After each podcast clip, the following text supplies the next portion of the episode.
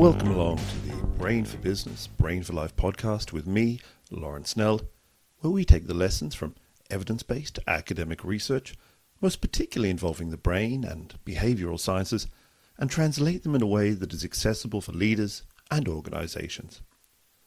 For this, our 10th episode, I'm delighted to welcome back to Brain for Business, Brain for Life my collaborator, Professor Shane O'Mara, Professor of Experimental Brain Research at Trinity College Dublin and Wellcome Trust Senior Investigator. Shane, great to speak to you again. So, so tell me, how do we deal with biases and, and what does it mean for us? Yeah, so biases a, are, are a, a, pervasive aspect of how we think about the world, and uh, they're a genuine problem. So we, uh, maybe for our listeners, uh, what I'd ask you to do is, is to imagine that uh, you're a metallurgist. Uh, your job is to look after planes. Uh, these planes have been shot up during the Second World War, and they you're presented with a drawing, and it's got lots and lots of dots on the drawing showing where bullets have, have pierced the the plane now, what would you advise we should do in terms of of uh, uh, where we would place armor on the plane? So you've got bullets through the tips of the wings, you've got them through the tail, you've got them through the the body of the plane. Uh, where would you put the armor? Well, the answer of the metallurgists during the Second World War was to take the planes where they had bullet holes and add armor to where those holes were, because this seems like a kind of an obvious thing to do.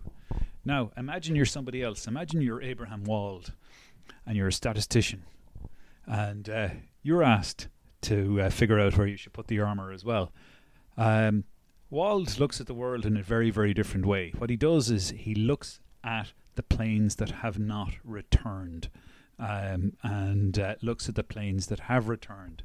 And what he does is basically say, actually, what we need to do is put armor where uh, there are no holes because where there are holes in, for example, the midsection of the fuselage or the midsection of the wings, the uh, plane has not come back. Whereas uh, shooting off the tip of your of the wing means your plane can come back. What does that suggest then that we perhaps as humans have a tendency to look for the information we can find rather than the information we, we can't find and, and draw conclusions Exactly. This this bias is known formally as survivorship bias, and what it means is that we focus on the hits and we m- ignore the misses. Uh, we focus on successes and we ignore failures. Um, and worst of all, we focus on measuring what we can measure rather than thinking about what it is that we should be measuring. And this ends up being a big problem in business all the time. Uh, it ends up being a big problem, in fact, in all aspects of, of public policy. Uh, you know, if you take, for example, the problem with cars in towns, uh, with too many cars, small space, uh, what we tend to do is think about the projections and how those are going to be handled over time based on what we can measure, which is the numbers of cars in towns, rather than resetting the problem completely and saying, actually, maybe we should just ban cars uh, how how will we handle cars then? Well, we don't have to. We have a different problem, which is a public transport problem. Uh, that that actually reminds me of that old story of a conference called in that was it was it in New York or somewhere else back in the 1890s to deal with the, the problem of horse manure on the streets because there were so many carriages and so many horses. And they came up with all these conclusions. But within a few years, the conclusions were completely irrelevant because they hadn't thought of the car. Yeah. And the car completely changed the way things were done. Yeah. And what they were doing was measuring what they could measure. And of course, th- that's a brilliant example of, of how things can go wrong. The idea there was, and I think this was true for London too, that there would be something like eight meters or 10 meters of, of horse manure on the streets by about 18 or 1920 or 1930. And of course, that's not what happened. The car came along and the problem was completely redefined, and all of those people who had to worry about horse manure were suddenly out of work. And so uh, they, they, they had to, to, to, find new ways of doing things. But what does that mean then for, say, public policy? D- does that mean that people who are making public policy should well, not bother dealing with the data they can, or should they think differently about things? I, I think it means that they have to think think differently about things. But you know, when you think about it, uh, it it's an entirely un- understandable mistake that we make because what's in front of our eyes is what's easy to see, and that's what we measure. Um, and uh, because we do that, uh, we end up with something that looks like it might reflect reality, but the the re- truth is that we can actually change that reality. And uh, as I've said, there are loads of examples of of uh, survivorship bias. You know that there's the famous one of Steve Jobs uh, left college early. So did uh, Bill Gates and Mark Zuckerberg. So the the lesson that you might draw is well, actually, if I drop out of college, I'll become a billionaire as well. The likelihood is that you won't. Well, I'm guessing that the likelihood in general is that we won't, none of us will become billionaires apart from one or two random examples but particularly not for, for those who do. But is there something innately human, do you think, about looking for those those examples of the, the unique case, the, the, the one in a million, and thinking that could be us? Is that yeah? We do that all the time, and you know, there's an old joke in medicine about how. Uh, uh, if you seek advice from an old person about how to become very old, the only person who can tell you that is somebody who has become very old because they're not dead. Uh, and what you actually need to know about are the people who made poor health choices, uh, who ended up dead earlier. And those are the people we need to be looking at, not necessarily the, the survivors who by chance have managed to make it through to the age of 104 or whatever it happens to be. It, it reminds me um, of when I was when I was young, growing up in the, in the far north of Australia my, my father or, uh, or my stepmother coming home one day and saying that uh, that the lady up the road from us had uh, had set herself up as a as a marriage counsellor. And in my young, naive mind, probably around 10 or 12 at the age, I remember thinking, this is completely mad because, well, she's divorced. And in hindsight, and, and in fact, not even in hindsight, at the time, I remember my father, my stepmother saying to me, well, as a consequence of being divorced, maybe she knows some of those things that can go wrong in relationships, which has led to her being divorced. And maybe, therefore, she's well placed to advise. Yes, so there's a good example in you of, of two different kinds of bias. uh, confirmation bias, you think you uh, you should be looking for what goes right, uh, and also survivorship bias. Only those who continue to be married. Uh, and actually, your folks are on the money, weren't they? Because they, what they were doing was encouraging you to think about what might go wrong and how you can learn from failure uh, rather than from success. Yeah, absolutely. And look, in fairness, I was only ten or twelve, so so we ha- have to have to give me that. But you've grown out of it in the meantime. Absolutely, absolutely. Uh, but look, you, you mentioned then confirmation bias. I, I, guess we, we perhaps see that quite a bit when people go on to uh, their favourite source of news, whether it be Facebook or uh, or, or perhaps I don't want to cast aspersions, but something more reputable, such as a, you know, the New York Times or the Guardian or, or even even the, the Telegraph in in London and, and look for for news stories which are going to confirm what they've already believe or what they've already decided. Yeah, so confirmation bias is utterly pervasive, uh, and there there's a you know it possibly arises out of this deep need that we have to maintain a congruent worldview uh, that uh, the experience of things being different, uh, uh, being other than we predict the world to be, is a kind of an unpleasant one. So what people persistently do is they, they look for sources of evidence that tell them that the thoughts that they have, the, to- the choices that they've made, were in fact the correct ones. Uh, and this is what we know as confirmation bias.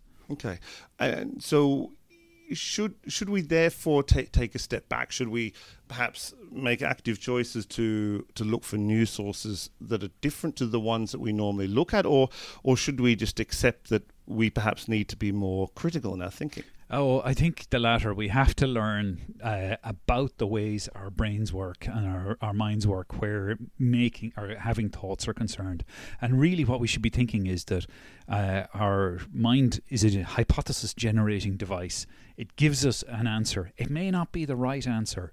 Uh, and what we should actually actively do is cultivate uh, what Darwin uh, used to do uh, the habit of writing down counterexamples to things that you believe. Because uh, in his words, uh, he found that these things would slip out of his grasp, whereas the things that were supported what he would believe would stick around in his mind for a very long time. Uh, and this is why he was so slow to publish, because he spent a long, long time looking for counterexamples rather than uh, supporting examples for his point of view. It's easy to go out there and dig and find something that supports what you think. It's much, much harder to go out there and dig and look for something that's a counterexample to what you think. So, if if we take perhaps Darwin as an example, are you saying that you know once he had settled on his theory of evolution and his theory, I know others developed it as well as around the same time, but on a theory of evolution, he then went and said, okay, where are the holes in my argument? Where could this be wrong and, and how could I prove that? And that that's exactly what he did. And you see that from his correspondence with uh, naturalists all over the world he deliberately tried to find counterexamples that would prove him wrong. Um, and uh, he only, as, as you've mentioned, uh, uh, Alfred Russel Wallace also uh, was developing a similar kind of idea later than than Darwin, but came to similar kinds of conclusions. So Darwin generously uh, published his own theory as well as Wallace's, or had Wallace publish at the same time as him. But uh, uh, Darwin had produced this masterwork on the origin of species, and he was very clear in that book. If you go and read it, uh, that uh, there were lots of places that he, he lacked understanding, and he was very, very clear about where the problems uh, for his worldview lay. And uh, actually, the biggest problem that he had was understanding what was then called germlines, uh, how inheritance works, uh, because he didn't know about genetics. Okay, so is that because the science of genetics, as we know it now, just didn't just exist? didn't exist? Uh, and in fact, uh, uh, Mendel, the monk in uh, Austria, had published a few obscure papers uh, in uh, a, a very obscure journal at this time, which took thirty odd years to be discovered um, or rediscovered in the late 1800s. and indeed, when they were published, they disconfirmed a particular view that Darwin had about uh, inheritance, which that it involved the blending of characteristics. Uh, but Darwin had difficulty in figuring out how uh, genetic transmission, in principle, might work. Um, but uh, he was very happy to admit where the problem in his thinking was. And does that perhaps touch on, on, on what I think is being called the Dunning Kruger effect. That principle that, that people who know more, the more you know, you you're more aware of what you don't know, whereas the less you know, you're less aware, and so you perhaps have that that in, inbuilt uh, bias as well. Yeah, so let's let's talk about the Dunning Kruger effect. Uh, I think this is one of the most important discoveries in psychology ever, uh, and it's named for Dunning and Kruger, who published the original paper on it. So what what they did was very interesting. They uh, administered uh, groups of participants uh, uh, standard tests of of uh, logical thinking, uh, problem solving, all of this kind of thing, the kind of thing that you might run across when you do uh, an IQ test.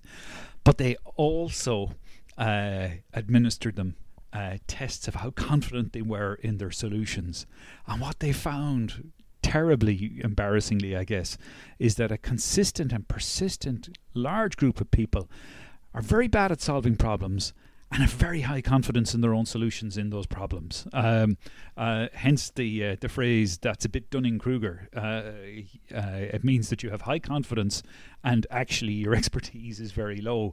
Whereas the a whole slew of research has gone on afterwards to to explore this phenomenon, and as you've just said, experts tend to be very good at looking for holes in their arguments. And when they give talks or whatever it happens to be, they tend to want to find the limits of where they're right and where they're wrong. Uh, whereas people who aren't so expert tend not to. Because they're doing this confirmation bias mm. thing. They, they are looking for evidence that they're correct when actually you should be doing the opposite. But but I think you, you, perhaps hit the nail on the head there to a certain extent when you said the experts when they are doing talks because if you're putting yourself in that situation you are putting yourself out there to be challenged and to be questioned and even from the position of not wanting to be embarrassed by not knowing an answer you have to perhaps reflect and think okay what what am i actually really saying? It reminds me of another uh, another example from when i was uh, perhaps a little bit older than the uh, 10 12 when i was a teenager talking to someone who was quite proud about the fact that he could uh, pull in at the uh, the McDonald's drive-through, pick up some uh, pick up a Big Mac and some fries, and then drive down the uh, drive down the highway or motorway, eating his uh, fries and burger without having any hands on the wheel. Oh, because he would use his knees, and I guess in his case it was a uh, the example. Well, well, I do it all the time, and I haven't had an accident yet. Maybe you've been lucky. Yeah, exactly. This is actually the prime example of survivorship bias, isn't it? Because he's survived for a while uh, but there's only so much road. Yes, uh, and perhaps also that uh, that that that Dunning Kruger uh, uh, effect. So, how then do we actually kind of make decisions? How, how does our thinking process work? yeah, so the, there's two ways of thinking. Or, there, there are several different ways of thinking about this. But if we uh, think about it from a psychological point of view rather than an economic point of view of, of rational utilitarians. Um, th- there's been a real revolution in our thinking over the last uh, couple of decades, led by, in particular, Daniel Kahneman, who uh, ironically enough, won the uh, Nobel Memorial Prize for economics uh, for overturning the idea of rational man. And uh, what Kahneman does is is suggest that actually we've got two different systems for thinking. We have a what he calls a system one, which is a really fast system. So if I ask you a question, what colour's your car? Boom, you give me the answer. Dark grey. Yeah. What colour's your front door? White. Did you cut your grass last week? I did. You see all of those straight, boom, boom, quick answers, and they come to mind without you having to do any reflection about them. But if I was to say something else to you, uh, is cutting your grass an ecologically sensible thing to be doing when you look at the embedded carbon in the grass cutting and the destruction of the microenvironment for insects? Then I need to think about it and I need to reflect and I might need to uh, go and, and, and re- refer to some experts in the field. Exactly. And th- that's uh, what Kahneman reflects, uh, refers to as our system two kind of thinking. One is fast, quick, it can give accurate solutions and it can give inaccurate ones. Uh, and the other is slow and reflective, and it can give accurate solutions and it can give inaccurate ones. Like you've told me correctly the color of your car. I've seen your car, so I know the color is correct, or at least there's intersubjective agreement between us. I know what color your front door is, and I don't know that you cut your grass, but I can go and check that. Um, but equally, uh, I I could ask you uh, estimate 65 multiplied by 142 and give me an answer of something. Pro- uh, pro- so, so I'd probably say somewhere around nine thousand or something. Or yeah, but you, you can do that quickly. Humans are good at providing estimates, uh, and it will probably be wrong. but you can calculate it uh, using your system two. You can take out your calculator, or you can work it out with a pen, uh, and you can get the answer uh, correct. Um, but the the key thing is that system two is slow it takes time, and we don't like engaging in lots of thought. It's kind of hard. uh, but Kahneman's view is very much that the biases that we have are, are arise out of uh, the defects uh, in the processing that these two systems engage in, and what we need to be better at doing is is recognizing that these systems are not perfect, and that there are times when one is perfect. You know, is that moving yellow shape there a bus that's going to hit me? In other words, I need to run uh, to get out of its way, or is it a tiger that's going to eat me, or whatever it happens to be? The, you know, there are times when fast decisions are really, really required, uh, but there are other times, uh, you know, what when you need slow decision making. You know, what is the appropriate density of buses that I should allow as a traffic planner on Pearse Street, given usage rates? There's no obvious answer to that. Mm. That's one that you have to sit down and work through uh, a whole series of information to come at a, a, a reasonable solution for. I'm just thinking uh, as you're talking there about that sort of system one, system two, and so say some of the, the practical applications. We, you know, asking me there about the implications of me mowing my lawn, or uh, you know, doing a calculation on the, the the ideal number of buses on a particular street or a particular road. But if you are in, for example, a senior role in an organisation, and you've got far too much work and you've got far too much pressure and you just need to make a decision is there a danger that you might be constantly pushed into or pushing yourself into system one thinking and as a consequence falling victim to too many biases too often oh so that, that's actually a, a really great uh, question, isn't it? So the, the, there's a book, the authors of which have s- slipped out of my mind, uh, published a few years ago called The Org. Uh, and one of the things that they do in that book is focus on the amount of time that ex- CEOs, C level people have alone uh, to make decisions. Uh, in other words, their unscheduled time to reflect. And it turns out that for many CEOs, they often have as little as 15 minutes uh, in the course of a day by themselves. Uh, in other words, they're always at meetings, they're always being preyed upon to make decision one after the other, and you can have a whole lot of things come together. Um, so these people can be very powerful because you know they might have founded the company, um, they might have the majority shareholding in the company, so the people around them have an incentive not to annoy them because they don't want to get fired. uh, their their financial future might uh, depend on it. Um, and he, what I found fascinating about that that study was the kind of position that CEOs can find themselves in, where actually lots of the things that you need to do require reflection, they require space. But the structure of the corporate day or the organizational day doesn't allow you to do that. Now, if you think about other types of organizations, and this uh, wasn't a feature of, of the orgs book, if I recall it correctly, uh, kind of knowledge based organizations. So I'm thinking, like, for example, universities, I'm thinking um, uh, uh military units, uh, I'm thinking churches. I'm, I'm, I'm, thinking those kinds of organizations, even legal firms. Um, typically, what you find in those kinds of organizations is that the people who are in charge are first among equals. Um, they're not people um, who are there because they own the organization. They're there. Uh, in that role, because they're seen to serve the needs of the organization, and the power relations are negotiated and they're much more complicated. Um, but the survivability and longevity of organizations like that is much greater.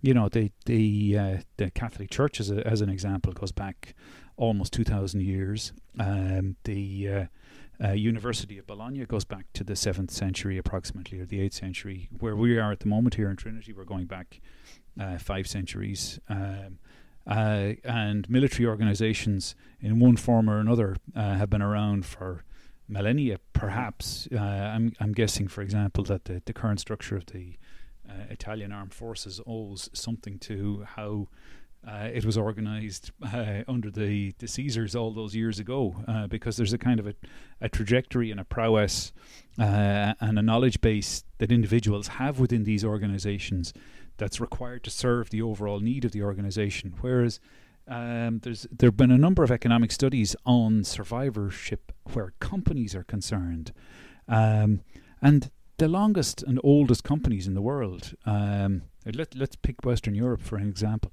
Don't go back much more than hundred years or so. There there are a few that go back further. There's I know there's a, a Japanese company that goes back. Uh, something like 600 years. There used to be a candle making company here in Dublin, uh, Rathbornes, that went back to the 1400s. Um, but they're unusual. Uh, mm-hmm. but you know, he, uh, Jack Welch died a week or two ago. Uh, uh there was a counterpart company to his, uh, GEC, uh, the General Electric Company of the UK. it was a, an all-powerful conglomerate during the 1970s and 1980s. It's gone.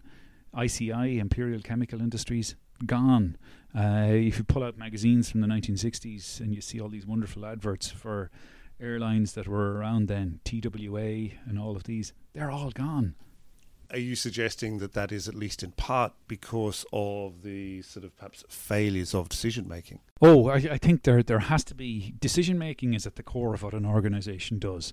You have to make decisions about how you deploy people, uh, how you spend your money, how you allocate your space. Those are the kind of core things that a that a that a company has to do. Um, and if you're pushing into a new space, um, one that hasn't existed before, you won't necessarily get it right um, because you don't have any past examples uh, to go by. Uh, whereas if you know you're doing something in retail, shops in various forms have been around for hundreds of years. Uh, restaurants have been around for in various forms for hundreds of, hundreds of years. There's a lot of learning that you can get from how they've gone right and how they've gone wrong. Uh, and we've seen uh, an evolution just in the last 60 years of how shops do their business.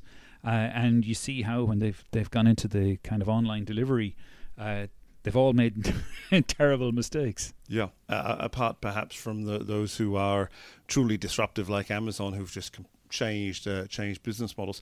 You're talking about shops there. Uh, how do you how do you avoid that? I guess what could be called hindsight bias of, of you know in, in hindsight we should have seen something, but actually at the time it wasn't so easy.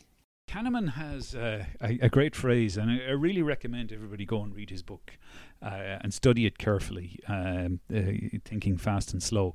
Uh, and he has a phrase about how the world is structured, uh, and it, it, it's what you see is all there is. And this is the problem that I think shops and other entities confront. You see what's in front of your eyes, uh, and it's r- that's all there is cognitively available to you. and being able to step back and sample what's going on in other places is actually a very, very difficult thing to do. Uh, and uh, if, what's very, very hard is, is to try and understand how the landscape is changing. Um, and, and we've seen it how uh, uh, uh the, the kind of bricks and mortar superstores on the edges of towns had the unintended effect of gutting town centres, and these bricks and mortar places in turn are being gutted because who goes to buy uh, things in these out of town places when actually you can just get Amazon to deliver it for you or whoever uh, by drone or whatever method that will be coming. Um, so seeing these things in the background is actually very, very difficult. Um, books, I think, for example, are a, a really good example of how uh, people have adapted in ways that are uh, interesting, you know. So uh, we saw book sales fell during the, the Great Recession, but the sales of hard, of, of hard books, uh, paper books, have started to go up again quite dramatically. Uh, but bits of the market opened out that nobody would have expected. Uh, audiobooks are about a quarter of books sold now, uh, whereas your Kindle for your mobile phone was a failure because it's a horrible thing to, to read on, whereas a Kindle actually works quite well for very many purposes. Mm, but e- but even even Kindles perhaps haven't taken off ultimately in the way that may have been hoped. There's there has been a comeback for the hard. Oh yeah, book. yeah, absolutely. Uh, and uh, you know, if you were uh, a bookshop owner around about 2009, 2010, when the Kindles were really starting to get big, would you have wondered would you be still in business in 10 years? And actually, you know, you probably are still in business, and your worry about uh, the Kindle killing your trade uh, has uh, been one that you didn't really need to worry about because people buy serials, uh, they buy pulp novels, uh, th- all those kinds of things on the Kindle. But think books that they really care about, they go and buy. Um, but the mobile phone, you would never have thought, if you were a publisher, that you would be augmenting your sales uh, by people listening to books. It, it, there, I remember hearing a story once about uh, comparing, say, Kodak and, and, Nestle and the way they responded to to in, innovation. And Kodak, uh, essentially, or one of their one of their people, invented digital photography, yet they saw that as a threat to their core business of film, whereas again, someone from Nestle created the, those little capsules, those little pods, and they thought they'd give it a go. And so now, actually, the two uh, two core businesses for Nestle of instant coffee, that granulated dried coffee that we, we all know and in some cases hate, in some cases love, and those pods quite happily coexist. And maybe it is, as you said, the, the pods for some people, they're for special occasions. For others, it's their day to day drink, but they're still both there. And it's that hindsight uh, bias sort of can play yeah, out differently. And, and, and you've kind of hit on another thing there, haven't you? Which is the ability of the organization to absorb new information uh, that's really important for the organization. Um, you know, I, I think uh, uh, in the music trade, it's also been this similar kind of story. When MP3s came along with compressed sound and uh, baud rate clipping and all the other things that happen, the um, manufacturers of CDs thought, well, look, we've just had a boom. Everybody's gone out and bought CDs to replace their tapes and their uh, uh, uh, their long playing records. Uh, there's no reason why this won't continue. But actually, you know, this compression technology, it turns out that for a lot of music consumption purposes, people don't care about high fidelity. They they just want, you know, a reasonable sound to listen to. Um, and, uh, you know, there's another great example, of course, is Nokia. Um, they had uh, in house uh, some version of a smartphone before Apple did. Um, but they were never able to get the guys who were developing it or the people who were developing it never got traction. Uh, and the story also goes that Microsoft had a similar thing with the tablet, and they couldn't get it uh, mm. off the ground. Um, and it took a very, very long time for those companies to realize actually the world has changed. and and uh, you know, in, in terms of the world changing, I guess it's always been there where we've had those those people who are the you know the, the, the front runners, the forerunners, the ones who the early adopters, if if you like, of, of technology. But when it comes to something like the adoption of of new things, is there a I guess a bandwagoner effect or, or a cascade effect from those one or two outliers who adopt something and that sort of leads away for other people to jump on board? Yeah, so the, I, I, I don't know the right answer to that. Is the, is the honest truth? I, and really, all I can do is think about some case studies. So, Plastic Logic uh, had a, a, a, version of a tablet uh, back in the you know the 2008 2009 period with a touchscreen and other things, but it never really took off. Even though Plastic Logic were uh, obviously a very innovative company. Um, so I guess there's always kind of a tension between early adopters and late adopters, um, and how the social norm uh, is established in any particular case. Um, you know, I'm thinking back when I, I got a mobile phone myself. I only gave in to getting a mobile phone because everybody around me had one and was given out to me that they could never get me on the phone. uh, and I was given an old phone uh, by my mother uh, uh, because I just wouldn't use a phone. I just thought I don't need this in my life, and now I think I need a phone in my life, which is a terrible transformation in a way. We're we're, we're all uh, we're all addicted to them but I, I, guess I, what, what I'm sort of thinking there is once you sort of get that momentum and you start to see it around you, well, everyone has a phone or everyone is doing X, even if obviously not everyone is, but we have that that perception. Uh, yeah, so that perception is kind of a, an availability bias, uh, which is again another kind of bias that we have, uh, where we're we don't think about frequencies because we're very bad at probability and calculating probability. What we do is enumerate instances and infer the frequency from the enumeration of the incident. Um, so, uh, do lots of people have mobile phones? Is, is your question in 2005? Uh, uh, what you do is you n- think about uh, how many people you know have a mobile phone, and that's the social norm, and that's the frequency. Whereas what you should be doing is something which we don't do, uh, but is actually the correct thing to do, which is to go and calculate the number of mobile phones per hundred thousand of the population.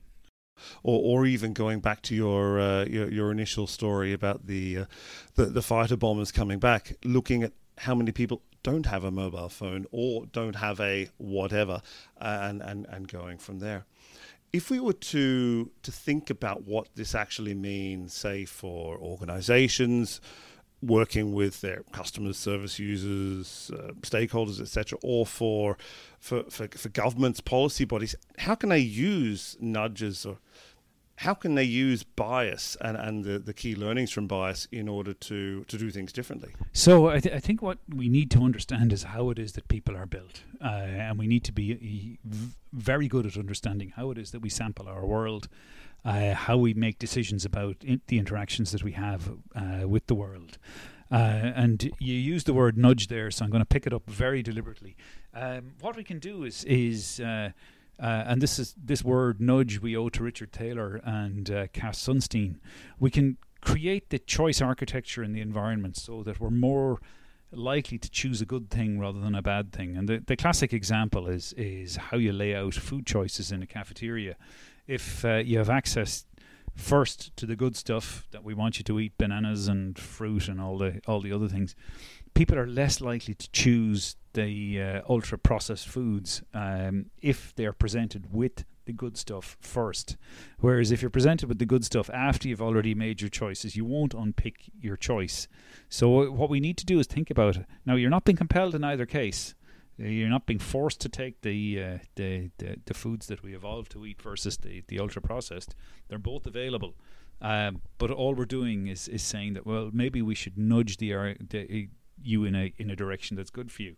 You know, we we have a public health crisis at the moment where uh, um, the the coronavirus is concerned, and one of the key things that uh, will mitigate the spread of, of coronavirus is getting people to wash their hands and to sterilize their hands. Um, if there are no sinks around, if there's no soap available, if there's no hand sterilizer easily available, people won't do this.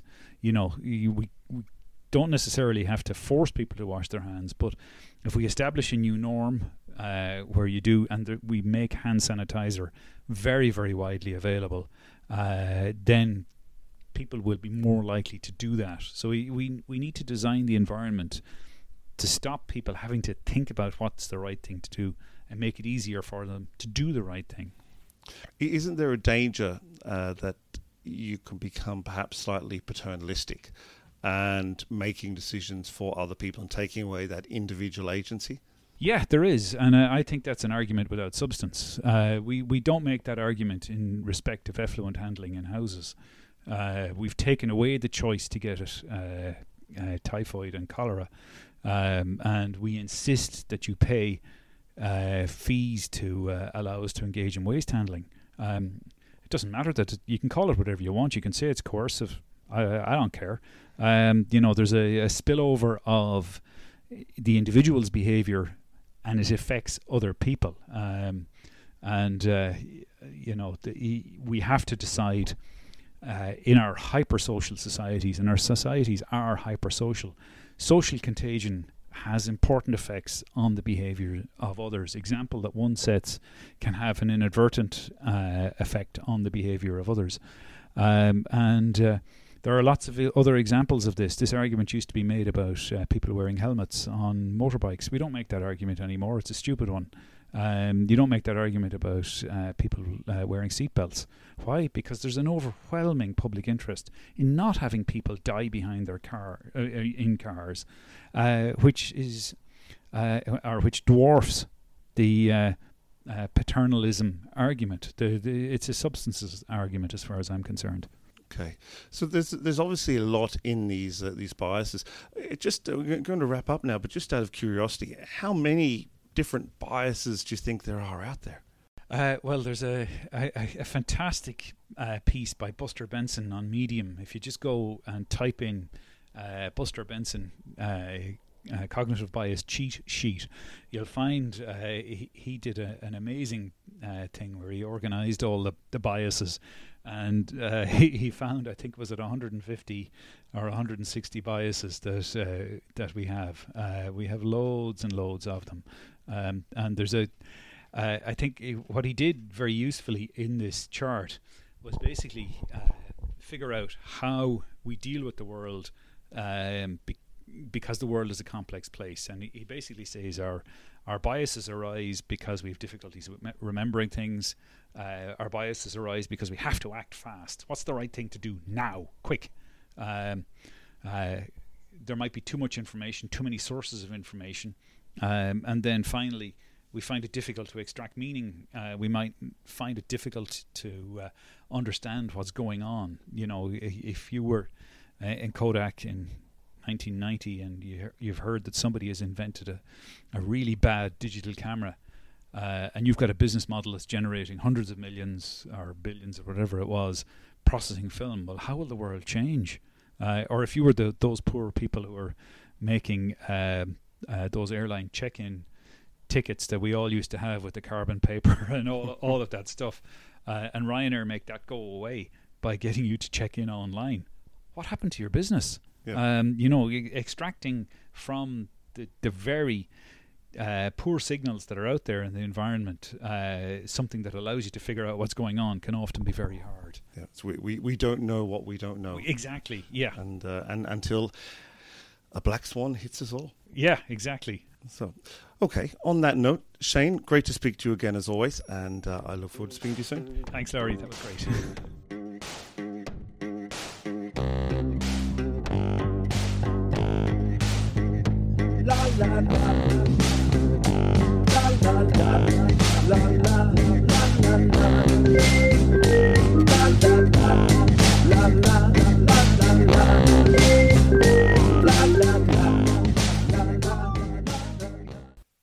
Theme song, La La Song, Electronic Beat Time, and Dream Sequence by Lorenzo's Music is licensed under an attribution, share, and share alike license.